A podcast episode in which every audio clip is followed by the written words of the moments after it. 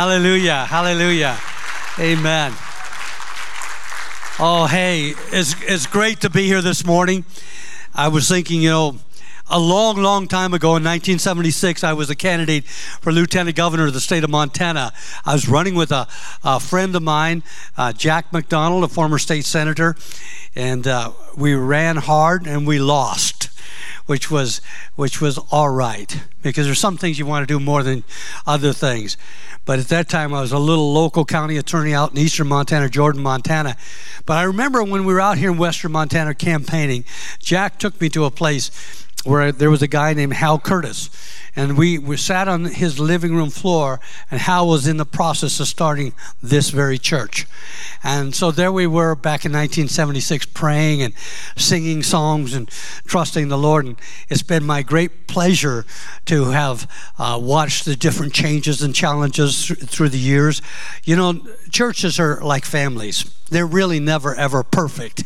And in the family, you argue, you dispute, you disagree, you get mad, and then you get over it usually. And, uh, you know, these are things that happen. You know, there, I haven't found a perfect family or a perfect church, and certainly a perfect pastor. I said, I've only one found one that was perfect. His name was Jesus Christ. But boy, we love coming here and listening to Pastor Lance. Uh, Lance has got a great anointing on him to teach the Word of God. We never come here where we haven't been fed something from the Lord, and so we've always uh, enjoyed that. So it's great, great to see people here. Uh, there's one, there's a few, there's a few outliers here in the house. I mean, a guy named Jerry over here that you know, if he gets out of line, I hope the deacons will cart him to the door. And there's a couple of others. My brother's usually the one I pick on, but. Uh, you know, I don't want to pick on him too too badly. Where you know he's a couple years younger than me. I do remember when he was preaching down in L.A. one time, one of the parishioners came over to me and said, "Oh, Pastor, I I sure like your dad. He's a great he's a great preacher. He's got such a good message." I said, "Well, go tell him. He'd like to hear that." And so. He, he says, okay. So he goes over and tells my brother, he says, boy, he says, uh, you know, you're a great preacher. You're almost as good as, as your son, Pastor Doug. And my brother looked at me, gave me the look to kill. But uh, I didn't make it up. I didn't. My brother, he has a very creative mind, and so when we're recurring, uh, recovering some memories from the past, he's he's got a great memory. I mean, it's very creative and imaginative. And I said, I don't think that happened. So we're always arguing over whether that happened. I thought Dad had a tattoo, and he said Dad didn't have a tattoo. Isn't that what you said? Oh yeah. Well, yeah. I mean, yeah, I don't think I think he had a tattoo, but you know, I mean, Dad's been gone for forty some years, so we we don't know. We'll get to heaven and we'll ask Dad. Dad, show him the tattoo. You know, Hallelujah. But you know, it's great. I, I you know, I've always liked happy hour. I mean, I'm, that's a confession of faith. Before I was a believer, I loved happy hour. Matter of fact, I, I loved happy hour when I got saved. I came to the church service drunk. It was in the middle of a, a, a living room. And I, I mean, I got out there. I'd promised my brother and Bob Malbrick that I would go with them for this meeting if they get out of my bedroom because I had a big hangover. So I ended up going to this meeting with them that night. I thought if I got drunk, they'd release me from the holy day of obligation, but they didn't. So I came, I came to the meeting, and it was like a it was like a Shakey's Pizza happy hour. Well, man, everybody's singing and I'm singing. I don't know the songs, but I'm singing anyway. And then it come to time to sit down. I sit down and man, I tell you, man, I'm ready to either get something more to drink or go to sleep. You know how that is. Some of you know how that is. I know not everybody. But I've always had a burden for people coming who are drunk or drugs or prostitutes or transgender homosexuals, whatever. We don't care. And you know, Democrats, Republicans, what? We don't care. You know, bring them on, bring them all into the house of God. God will sort everybody out. Amen. Amen. Well, that was the night I got saved. I got born again that night, and so I've really had a I've really had a desire to see people just get in the house of God, get in the presence of God, get into the voice of God, and so I love the church. I I believe in the church. It's this imperfect bride of Christ. It'll be made perfect by the, the groom. When the, he comes and, the, and we have that great marriage feast, it's going to be great. You know, we just have to tolerate each other sometimes for a little while, right? And just say, oh, it's all right. It's my brother I think some people think I'm a bit of an eccentric, but uh, I know that I'm probably more normal than most people, you know. But, you know, it's different people have different definitions of normal, right? So, hallelujah. I was telling a story in the earlier service about how there was a Montana preacher and he, he was in winter winter sermon and he got all there and he was just oh he was so excited because he'd worked hard really hard. You know like pastor lance works really hard to get that message just perfect and so he had the message just perfect and he was ready to to really give it to give it to him just going to give him the whole thing and he's just excited. Well it was a winter day and the winter was blowing the snow was coming and everything and people people were just not ready to get away from their home little fire and everything so only one old farmer came on in that door that day. And the old farmer come on in, and the preacher looked at him and thought, man, this is it? Got one guy? One guy? Some guy named David? He's sitting in the front row? That's it? That's all I got? And he said, Well, I better give him everything I got. He said, Because you never know. I mean, this is it. I've worked hard and prepared hard, and I'm going to give him what I got. So, man, he preached, he jumped, he shouted, he spit, he, he pounded on the pulpit, he did everything he knew to do, and gave it all to David. And afterwards, he gets to the back of the door to meet David as David's going out. He said, Well, what do you think, Dave? How, how was the word? Did you, did you, you enjoy that? He said, Well, preacher, I want to tell you one thing. He said, When I feed my cows, he said, When I feed my cows, he says, If only one shows up, I don't dump the whole load on them. Now, David had some wisdom, right? But I'm telling you, there's more than one in here, and I'm going to dump the whole load on you. So don't worry about it. Hallelujah. So we're going to give it to you, whatever it is. You know, I want to talk to you about Christian lies we tell ourselves. I don't know about you, but I always tell myself a lie. I've, I've bought a hundred and some properties over the years, and I've started uh, 15, 20 different businesses, and I like, I like starting big ministries and churches and businesses, and I just, this is it. I'm an entrepreneur type spirit. I don't work for anybody but God. Hallelujah. Sometimes I'm working for mama, but this is, since she broke her ankle, I'm working for mama now. So mama don't pay well, but I'm working for mama mama. Hallelujah. I was that high maintenance husband for 50 years, and then suddenly I have to learn how to do washing and how's that dryer work. And I can tell you, I know how to cook a little bit. Now I got to figure out all these other things. I hate you know, I, one thing I found, I really hate making a bed with those fitted sheets. I don't know whether I'm just too dumb or too weak or what, trying to get those things stretched into place. And I said, this is a two man job. I mean, one woman job and two men. I need another man to come and help me stretch that thing. That's how many, how many men does it take to change the sheet or put a fitted sheet? Well, a lot more than one, I'm telling you. So, anyways, we've been we've been going through that process because I've been the high maintenance husband for for 50 years and suddenly I've got to kind of tend to the little woman get her back on her feet so I can go back to my natural calling. Hallelujah. So you know how that is. I mean I'm praying every day Lord heal that ankle heal that ankle heal that ankle Lord. Get her strong Lord get her strong. Hallelujah. So this is our prayer day by day that hallelujah. But amen hey, the, I'm going to give you just some things that we tend to say to one another and that. But the one lie that I've said to myself over and over, even as I've started businesses, started churches, I've said it's going to be easy. Wrong, wrong. Hard is the word. Hard. Narrow and hard is the way that leads to salvation, the scripture says. So I found it, even though I tell myself it's going to be easy, I said, it'll be quick. It's never quick. I, am always on a clock. I run my life on a clock. I try to get through lights based upon the clock. If it's starting to turn yellow, I speed up. I don't slow down. I mean, you know, different people drive differently, right? But, and then I tell them it's going to be cheap. It's never cheap. It's always expensive. I always pay more time and more talent, more money. But I said, Lord God. But I tell myself these three lies because they make me feel good. That's the way I get myself ready to go do it. You know, so if I tell myself, oh man, it's going to be really hard, really long, I, I can talk myself right out of doing it. But if I tell myself, oh no, no problem, no problem, just wham, bam, bim, bang, you can do this.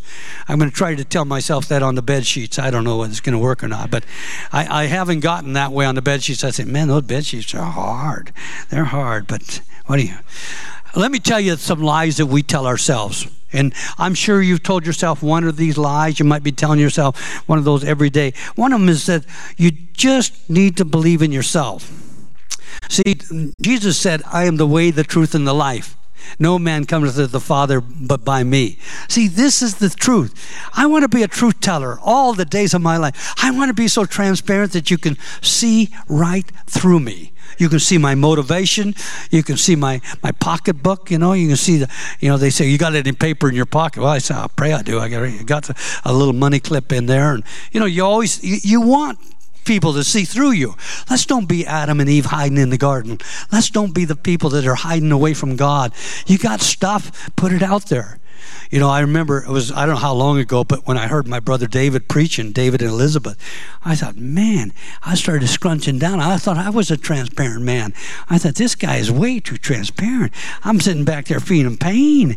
I said, Lord, I couldn't know how people could hear that thing twice. You know, I mean, that was hard enough to hear once. I mean, I thought, this guy is too real. I said, David, shave a corner or two and make yourself look a little better next time. I mean, you be the hero in the story. Don't be the don't be the you he didn't make himself the victim but he, he made himself like he wasn't so good. I thought man oh man that's i was so impressed with his honesty and i, I thought that was that was that was painful. I said when I, I go to church i don't want that much pain. You know i, I found I was listening to it. I thought oh lord I thought he was a pretty good guy. Now I know he's not. He was, he was a mess, and now he confessed, and now he's God's mess. You know, once you confess, you're God's mess. You know what I mean? See, that's it.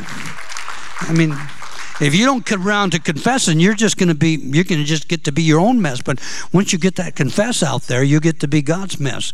And uh, then it's a whole different story, if you will.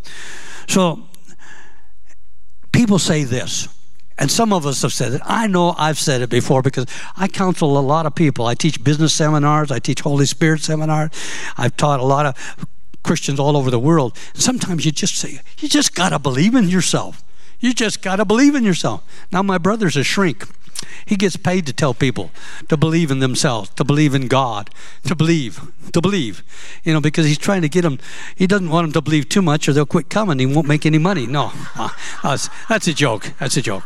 Yeah, he'll get after me later on that too. So if you need shrink help, don't come to me, don't come to David, go to my brother Don. This is how he makes a living. Hallelujah. I used to I used to make a living as a pastor giving out free advice. Now I just give it out anyway. I, I told people I said they really know. I would stand on the corner and give people free legal advice, free spiritual advice. We used to have the pizzeria down in uh, Lakeside and uh, the the YWAM base was there, and so they'd come over afterwards, and so we were always we were always cut the pizza thing down sold pizza by the slice and soda and try to make it for a dollar. And some people they could only handle the, the toothpicks of those days but you know whatever. You know the point is is that god wants to bless us but we need to do more than try to believe in ourselves. Sometimes we tell people that just believe in yourself. And, you know, and God says, no, no, no, you got that all wrong. See, this is where we as Christians become humanists, if you will. We're teaching humanism sometimes more than we are Christianity. The scripture over in Acts chapter 16, verse 31, and verse 30 says, What must I do to be saved? What must I do to be saved? Believe on the Lord Jesus Christ. See, greater is He that's in you than He that's in the world. I can do all things through Christ who strengthens me. We need to believe in God, not believe in ourselves. If we believe in ourselves, sometimes this is where we where we have the problem. So we we say, Lord, I want to believe in the Lord. You know, it's a choice. Who are you going to believe in, yourself or God? My God is so much greater. He's got the cattle on a thousand hills. The silver and the gold are His. I want to believe in His bank account, not my bank account. I thank God that He's given me a bank account, but that's not going to be my salvation. That's not going to be my redemption. That's not going to be the things that's going to get me through those those hard, lonely nights. It's it's the Lord Jesus Christ, King of Kings and Lord of Lords, if you will. So the, that first thing we do, what must we do to be saved? I am persuaded that nothing shall separate me from the Lord, if you will. Number two, we need to live and let live. How many of us have said that before? Many times. You know, down in Los Angeles, where we have our church open arms, most of the people are black. There's a few brown people and one or two pieces of salt hanging out in there. But in the midst of it all, they've got a, a white pastor. You know, you usually don't have a white pastor in a black church. It just doesn't, it's just not the way it's done. And but this is it. So they get down there, but they're not used to a white pastor because the black pastors are kind of nice guys and they sing and they dance and they twirl a little bit. But I don't do I don't do sing and dance and twirl. I don't know how to twirl. I like to twirl, but I'm a little too old and too big. I'd like to jump off the stage and land on my feet and not on my head. But I'm not going to try that today either. But the point was when when when when I got there, I found that the thing I needed to do was I needed to speak the truth in love. I needed to take my big nose and put it in their business because a lot of people never been trained how to even make a decision.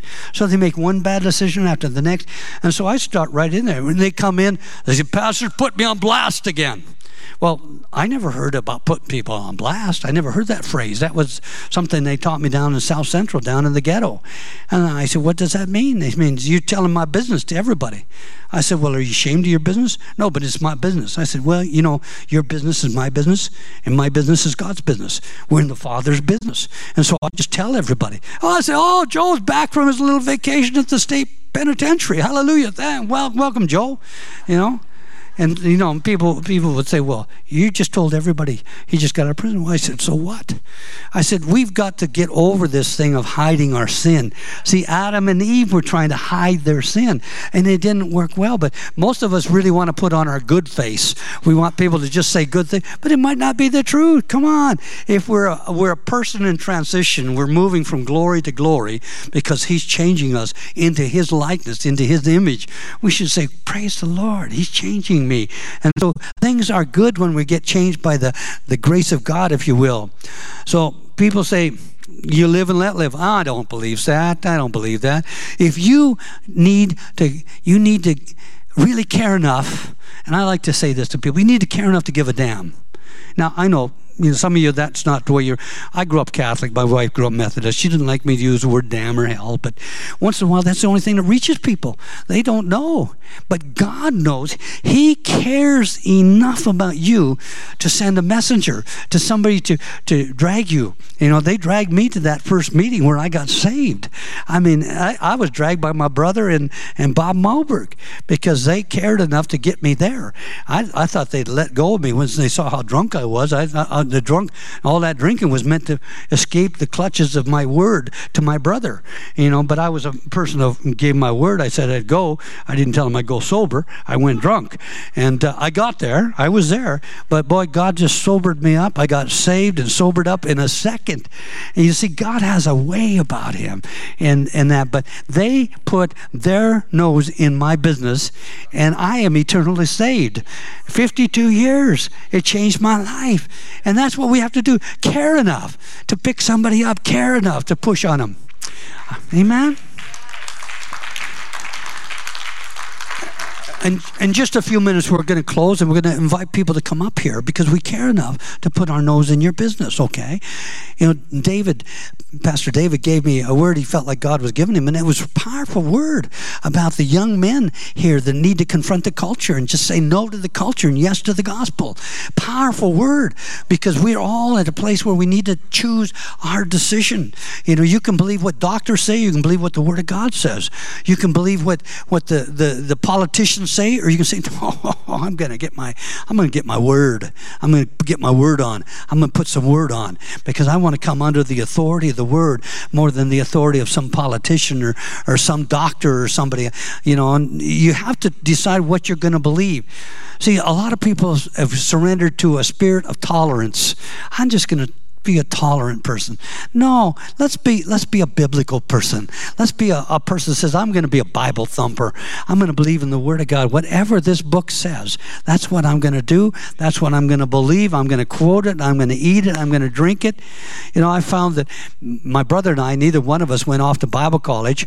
I was a lawyer and I went off to, to law school after I got saved. I was in law school, and that was where I learned about man's law.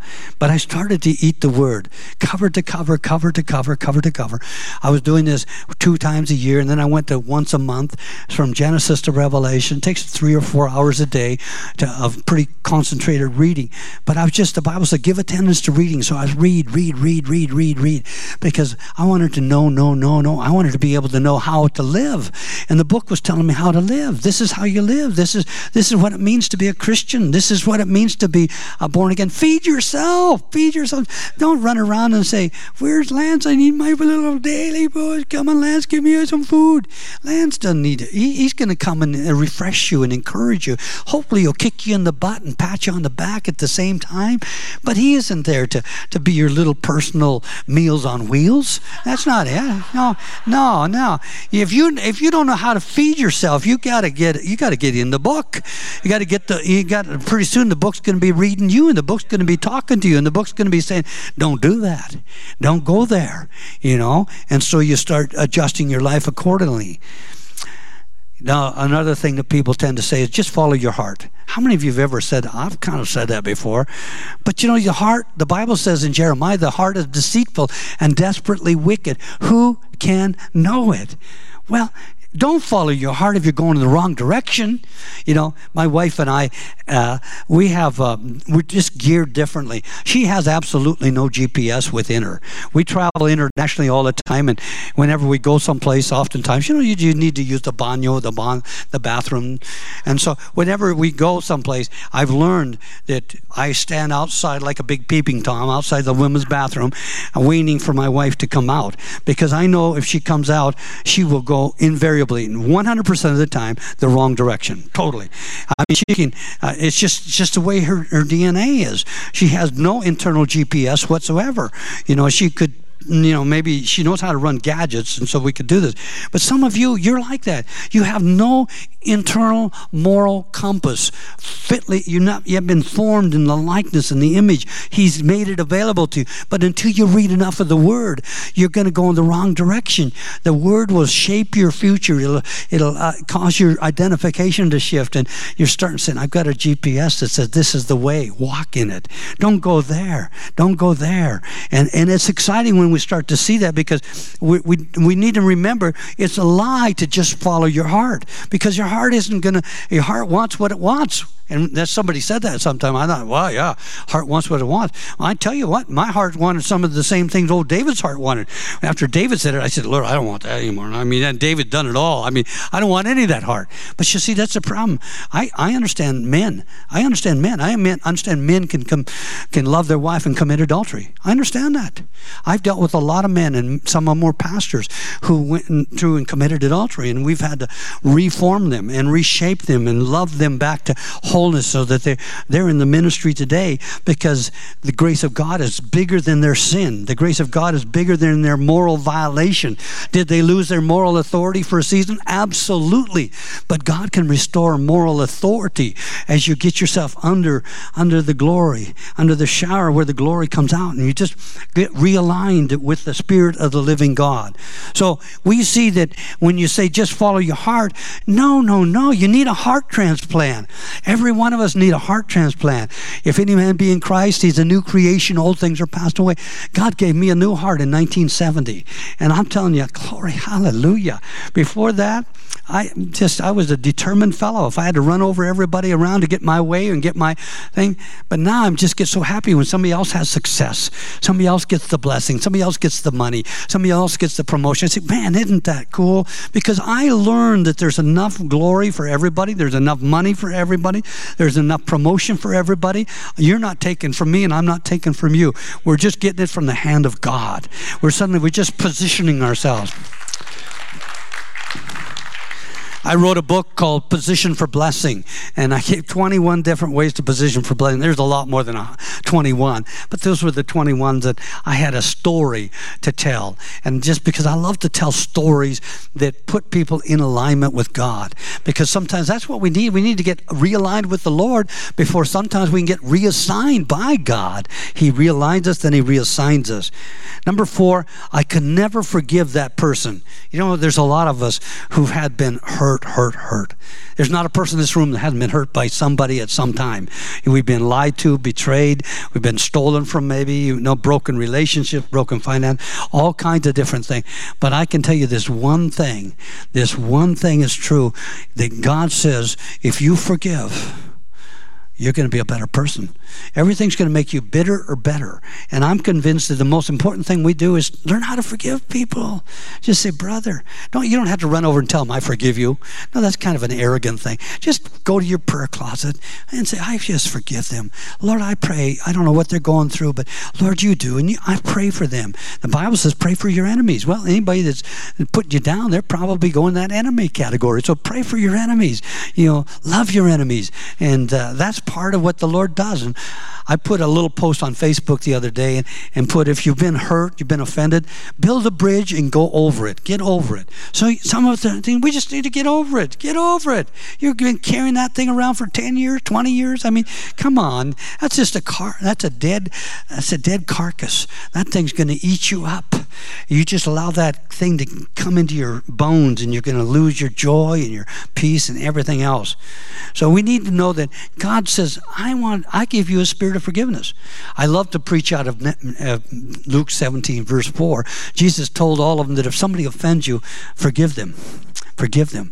I wrote a little book about increasing your capacity, and really it's a capacity to forgive, but it's a capacity to change. It's the capacity. See, the capacity comes from God. He wants to be, make you better than you are, bigger than you are, more kind than you are, more loving, more generous. See, God has these good things, you know, That He makes you into the person He wants you to be, but you've got to comply because He says, You're made in my image and likeness. You have my will, you have my sovereignty. You have to say yes all the way along because he's not going to overpower you and control you. He could, but he says, I'm not doing that. I'm not doing that. I'm going to give them free will and they get to decide whether they're going to go forward or not. Number five, God just wants me to be happy. Boy, I tell you, this thing is. My brother has heard this a lot. I've heard it a ton. When people people come to you for marriage counseling and they're hurting and they got some turkey, you wonder how did they ever get so stupid to marry that person, and uh, yet I'm not meaning to offend anybody, but as a lawyer, I used to, I think one day I did about nine divorces in, in a two hour period of time. I brought all my clients to court, and, and, and a lot of people in my church were getting divorced, and I, I was going to represent them because I'm going to shepherd them through this terrible, ugly, painful moment of rejection, betrayal, whatever the moment was. But the one thing I've learned is that sometimes uh, they just want to be happy. But happiness is not the primary goal in life. The primary goal in life is, is that we serve Him, love Him, obey Him, know Him. You see, it, happiness, I want to be happy, but I, I, want joyfulness more than happiness. You know, when my wife uh, fell down off the truck, I thought, man, she sprained her ankle. I thought, it looks like an ankle sprain to me. Hallelujah. So we lived in that little fantasy world for six, seven hours before I finally capitulated to my children who were all calling me and said, Dad, take her to the emergency room, take her to the emergency room. I said, I'm a Christian. I've already taken her to Jesus. We've already gone to the emergency room. I've already prayed the prayer. I don't want to take her over there to some, you know, in LA, the emergency room is really an ugly affair. So I said to Kathy, well, we could go over there in the morning, maybe, honey. Or maybe we call over there and see if they're busy. Maybe we just drive over tonight. She says, that sounds good. So I called over there and said, hey, we're calling just to, how's, how's your emergency room? Is it really busy? And they said, no, no, now's a good time to come over. So I said, okay, let's finish watching the show and then we'll go over there. So we've we've finished. You know, you got to do things in an orderly way. You know what I mean? You can't be fearful and run out the door like the sky is falling. So uh, we kind of managed to load her up and get her in the vehicle, and off we go to the emergency room and Sure enough, they weren't too busy, but by the time we get there, there's somebody else there. I'm not a good line stander. I don't like lines. You know, line. You go down to L.A. and get an emergency room. It's kind of like you lost your salvation. You know, and this is the thing. It's a pretty dark, bleak place. You know, you you get down there and everybody's crying and moaning, and it just doesn't sound good at all. But we got it found out. They X-rayed it. Said, "Oh yeah, it's broken. It isn't sprain." I said, "Well." That tells you I'm not a doctor. I'm a doctor of jurisprudence, but that's about it. Hallelujah. So we went ahead and got the got the plate and got the screws and hallelujah. We're still praying for that healing, complete healing, mind you. I need my my helper back. She's she's the one that takes care of me. This is the way it's been working for a lot of years, and I know you most of you men are jealous of that fact because your wife has done a better job of training you than my wife has of training me, right? Be happy. Hey, the joy of the Lord is our strength. Isn't that true? You know, happiness is a decision. We get to decide, you know, and I mean, but joy is a decision. I think sometimes there's some things that happen in life. You say, man, that, that is C R A P, you know, and so we can't say it out loud. My wife's a Methodist and she'd have a problem with that. Down in, down in LA, I could say it, but I don't know about what the rules are here. If David starts giving me the dirty look, I'll think, oh man, I violated another one of those unspoken rules. I mean, I don't know, you know, and down there we just kind of hang it. Oh, okay, David. All right, David said, speed it up. All right. I would tell you about a guy that came into our church, though. It was down in L.A., and we were real excited about this guy. He, he, we didn't know him at all. I was in the middle of my sermon, and everybody was just getting saved and getting getting the word of the Lord, and I was just power pouring it out and just excited. Suddenly, in comes the door, and it's a guy struggling. He's carrying he's carrying a beer can, and uh, he's wobbling down the thing, and everybody quits listening to me and start looking at him. I said, um, "Can we help you?" I better listen to him too. That's where the whole crowd had moved. I was no longer the center of, uh, of the point of attention up here. So he said, I'm looking for donuts. So I thought, well, that's a good thing. I love people that come to church with a can of beer and looking for donuts. I mean, wasn't that a wonderful thing? So I thought, man, uh, we we got donuts or us, you know, whatever. So I said, so that time we actually had donuts. We usually didn't have them, but I said, somebody get him a donut. So one of the deacons went to get him a donut, and uh, he he went followed the donut guy, and, uh, and and then he never came back. Afterwards, I said to the my deacon donut man, I said, what happened? What happened? Happened to the guy with the can of beer? He said, Well, Pastor, he wouldn't give up his beer. I said, Why don't you just tell him put it in the fridge? The church has got a refrigerator. Put it in there and we'll give it to him on the way out. You know, I mean, we down there in LA where we live, you smoke seconds, you smoke stubs, you do whatever you do. Uh, you dumpster dive. You pick stuff out of the dumpster and you bring it there. I've, I've, I've gotten full cigarettes that I've given away to people from the pulpit before. Most of them don't want a pastor dumpster dive cigarette, but I, I just do it to teach them something about, you know, frugality and stewardship and things like that. Hallelujah. But I'm telling you, bring the drunks into the church. This is a, this is a place of hope. Our, our one of our ministries is called the House of Hope down there. Our ministry for our our people there, and we call our our open arms as the House of Miracles because we believe in miracles. We believe that people get saved, people get healed, people get all kinds of things. Some of the people say, What will be, will be. You ever heard that? What will be, will be. Kind of a, a, a spirit of fatalism, if you will. You know, but see, God says in Deuteronomy 30, verse 19, I put before you life and death. You get to choose. You get to choose. I believe we can choose heaven or hell. We get to choose. I want heaven on earth. Thy will be done on earth as it is in heaven. I want that heaven now. And heaven now means I'm free of sickness. Heaven now means I got some money in the bank account. Heaven now means I'm getting along with my wife. Heaven now means I'm getting around, along with my neighbors. I mean, heaven now has got a lot of things. I like heaven now. You know, heaven now for our sister means she's the star of the, the, the musical or the play or whatever's going on over in Whitefish Theater. I mean, this is heaven now. I mean, she get great reviews, and that's great. See, we don't want to do it and say, "Oh man, I wish you wouldn't have done that. That was really bad." No, we want we want to do it and really have people say, "Man, that was so good. You're so good at that." So we just believe that will be. But you know, fatalism says all events are predetermined and therefore inevitable. And that's just not true. Fatalism doesn't take into account the sovereignty of God, doesn't take into the fact that we, uh, our believers, are prayer warriors. We know how to pray and we know how to listen because the best prayer isn't just what we say to God, but it's what God says to us. So, you know, the opposite of fatalism is activism. If it's going to be, it's up to me. But you know, that's not true either. You know, faith without works is dead. But we've got to be real careful that we don't put it on us because we're in a we're in a relationship with God. We're co-laborers, the Bible says. Greater is he that's in me than he that's in the world. I love the fact that the Father loves me. I always tell people my picture's on his refrigerator. I mean, that's special. That is really special. But I said, you know, I found that every born again believer's picture is on his refrigerator because we're his children and he's proud of us and he he, he knows what we've been good and he knows when we've been bad but he, he mostly just says these are my children right here Many years ago, I was having a, I had a dream, and in that dream I was playing cards, and I can remember this very vividly. Most dreams I don't remember, but this one I remember and uh, everybody was uh, raising and lowering. It was poker, and you know, as a Catholic, I was permitted to play poker. I know that some of you couldn't play cards. The Methodists can't even play cards. They got this Queen of Spades or something in there. I don't know. So, anyways, I'm playing cards in this dream, and so they're going around. They finally come to me.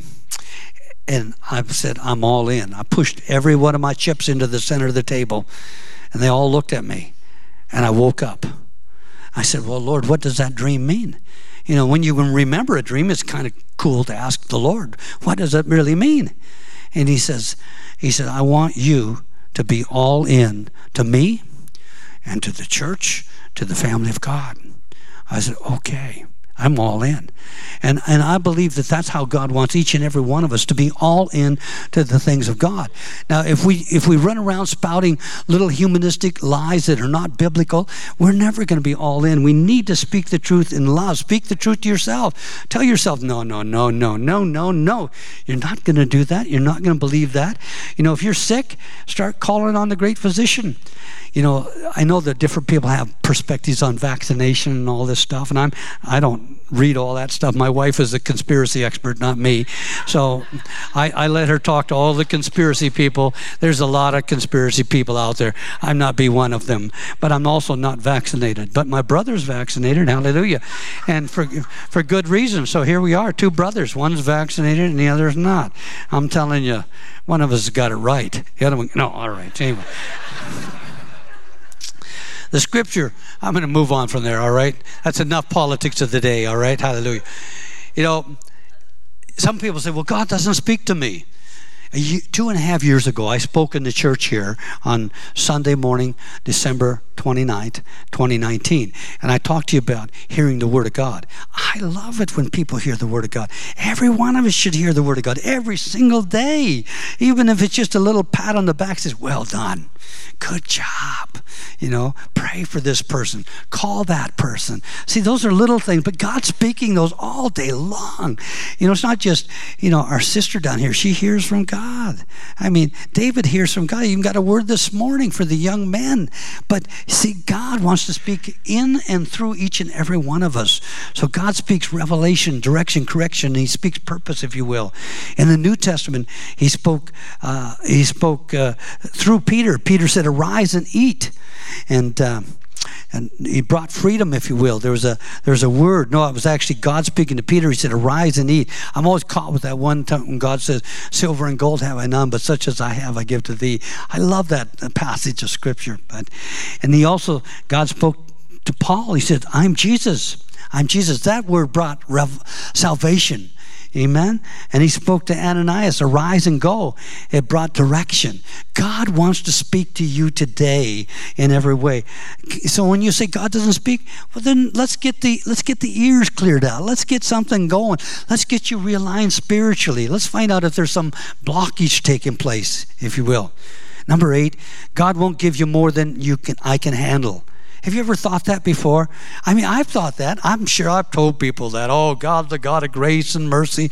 He'll never ask you to do something that, that He won't give you the grace. And there's a lot of truth to that. But at the same time, there's another part of that where God wants to bring you low enough that you call on His name. He wants to get you down to where you're actually at the foot of the cross. He wants to get you down to where you're ready for somebody to speak some truth into your life. You've given up your bootstraps, you've given up your self sufficiency, and you said, I'm ready ready. I'm ready to, to go where God wants me to go and to do what He wants. Sometimes the, we say, well, they're trying to get their story straight. You know, you ever thought you're trying to get your story straight? As a practicing lawyer, I used to interview my witnesses, and I really want to make sure their story was straight. We call it coaching the witness. We don't call it suborning perjury.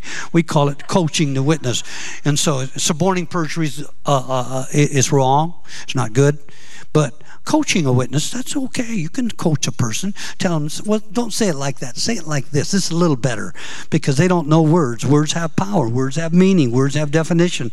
And so the point of that is, is that everybody's got a story. Sometimes we say, well, sister, what's your story?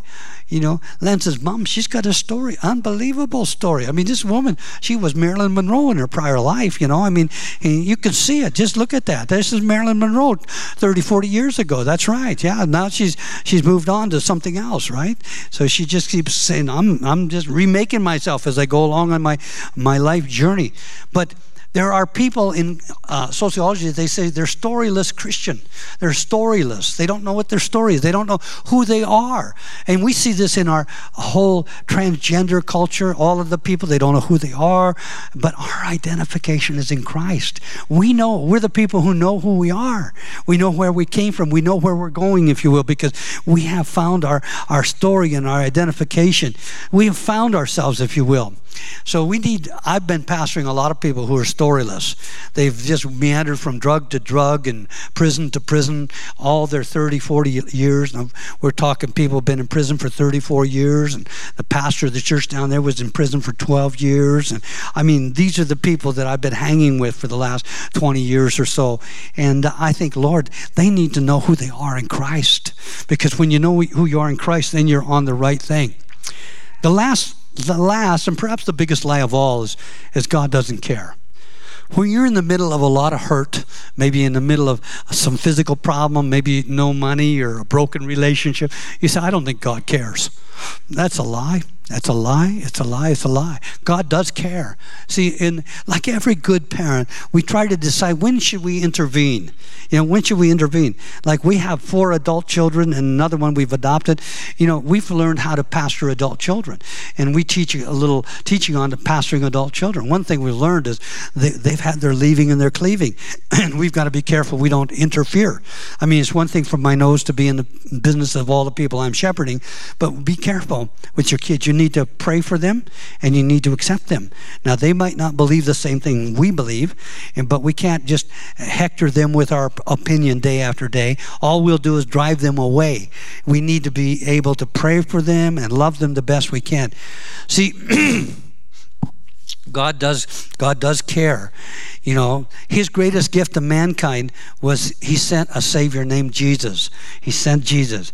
The Bible says in Romans 14, 17 that, that he's given us righteousness, peace, and joy in the Holy Ghost. Luke 2, 11 says, Today a savior is born.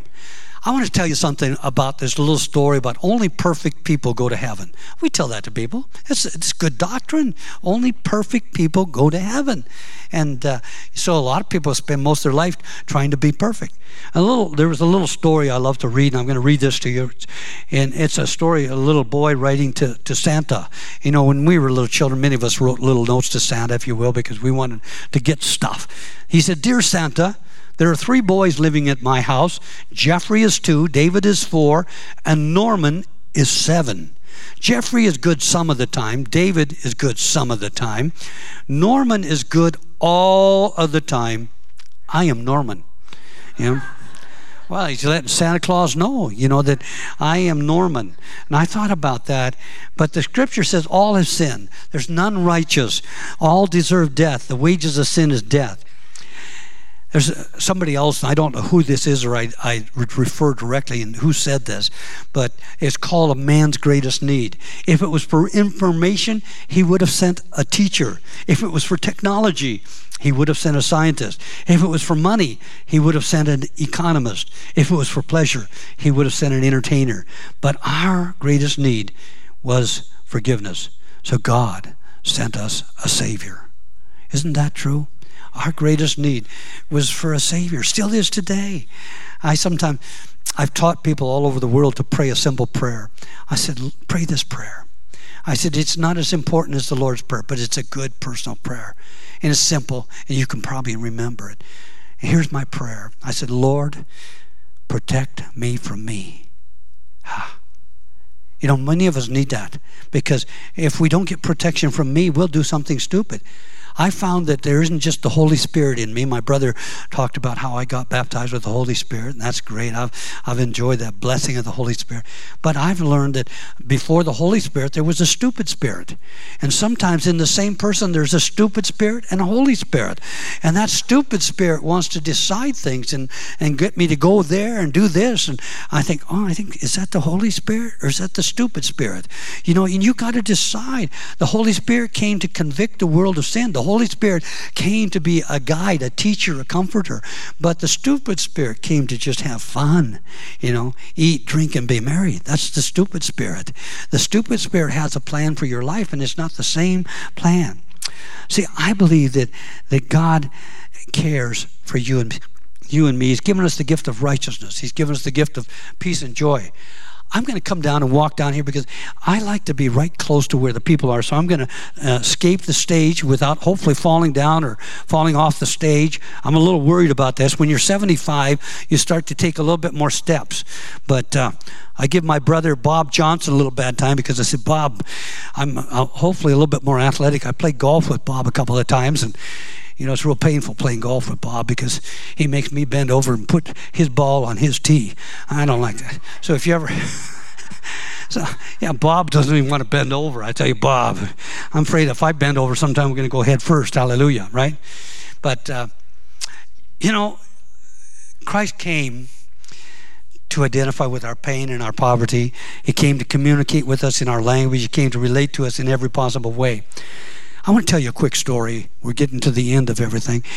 A number of years ago, I was in the church. It was New Covenant Church at that time, and it was over in the little former uh, building that had over there in, in Columbia Falls. And I think there was a guest preacher that day, preached a powerful message. I'm sitting in the back and I'm thinking, man, I'm under conviction. I'm feeling conviction. I'm thinking I should get up and go to the front and get prayed for. But before I could let the conviction get to my feet, it was in my brain, but it hadn't quite gotten through my heart and into my feet. You know, some of you know what I'm talking about. Well, Pastor Don, he says, Oh, Pastor Doug, come on up here. Come on up here and help us pray for people. And so I thought, Oh, man. I should be going up to get prayed for. But now he's called me out. I was a little reluctant because many people knew I was a pastor. And here I am sitting in the back and I'm ready to go repent of whatever it was I needed to repent of that day. But instead, I go up there and, and pray for people. I said, Lord, what was my problem? Why couldn't have I gotten from my head to my heart to my feet? How come? What's the problem? Of course, there's that stupid spirit again, you know. But he says, here's the problem. Here was the problem. He says, your pride. oh, I don't like that word. Your pride was greater than your hunger. That's what the Lord told me. I thought, isn't that a terrible thing? But how many of us has, has this been true for us at times in our life when we won't make that phone call? We won't show up for that job interview. We won't do something because people said, don't, you got to do that. And we oh, I'm not going to do that. You know, but God said, your pride is greater than your hunger. This morning, I've asked uh, Pastor David and, and the, and the team if we could do something a little different and just if we could invite people to respond. You know, and I, I feel guilty that I didn't respond all those years ago, but I, I told people that story all over the thing so they can know all over the world. They know, man, that Pastor Doug, he's not very spiritual. I said, you're absolutely right. I was, a, I had that spirit of stupidity in me more than I did the spirit of humility. You understand humility and stupidity, they rhyme. Amen? But there might be somebody here today, or maybe they're in Eureka, maybe they're streaming, and you are, you've never asked Jesus to be Lord of your life. Maybe it's your pride that's kept you back. But today is your day. Today you can do it. Just like I did when I was drunk. You might not be drunk. You don't have to get drunk to come to Jesus. You just have to have a revelation that you need what He's got. And when I, even though I was drunk, I knew I needed what He's got. If you're here today and you, you've never asked Jesus to be Lord of your life, would you slip a hand up and let us pray with you? We're not going to embarrass you, but we're going we're going to put you in the family of God, the forever family, the best family, the greatest. Is there anybody here? Amen. So we're a believers. This is a house of believers. I want you next Sunday to bring all the drunks you can, all the drug addicts. Our sister is preaching, and she knows how to reach drug addicts and drunks and everybody. Because once upon a time, mm-hmm, yeah. So uh, you know, so you need to know that hey, God does. Let God clean the fish. You just get the fish into the boat, amen, and God will clean them up, and God will take care of them. Maybe today, some of the things that I've said have touched you in a, a, personal way. Because you know that we sometimes we hide behind our, our reasoning. We hide behind our excuses. I wrote a book called no excuses no limitations. And so i understand about hiding behind excuses and limitation. But god wants you to, to get set free as the musicians are playing this morning, the, the prayer team's going to come up and instead of just saying go over there, but if you've got any need, you know, we don't need to know your need, whether it's for finances, for a job, for a house, or for healing in a relationship, for physical healing. God knows all those things. You know, He's the healer, He's the giver of every good and perfect gift. You know, all we can do is say, hey, we're just agreeing with the Word of God. We're just agreeing with the God who is the healer, the God who's the great physician position. So if you're here today and you have a need, uh, we want you to be quick to respond because we're not going to hold you up too late. Some people need to get out there and feed their body, okay? So let's all stand and, and uh, as our sister and the musicians start to, to play and sing, please be responsive. If you've got it, don't. Don't make the mistake that I made. Don't let your your pride be greater than your hunger. Today, maybe it's just a little thing, but I find the people who, who reach out to God, God reaches out to them. God, God sees you, and He's just like the father, of the prodigal. He runs out and grabs you and says, Come on, come on, let's put those dancing shoes on. Let's get set free today. Amen. So as, as the, they begin to sing, if you've got need for anything, anything at all, God is here to supply your need by His riches and glory. Amen.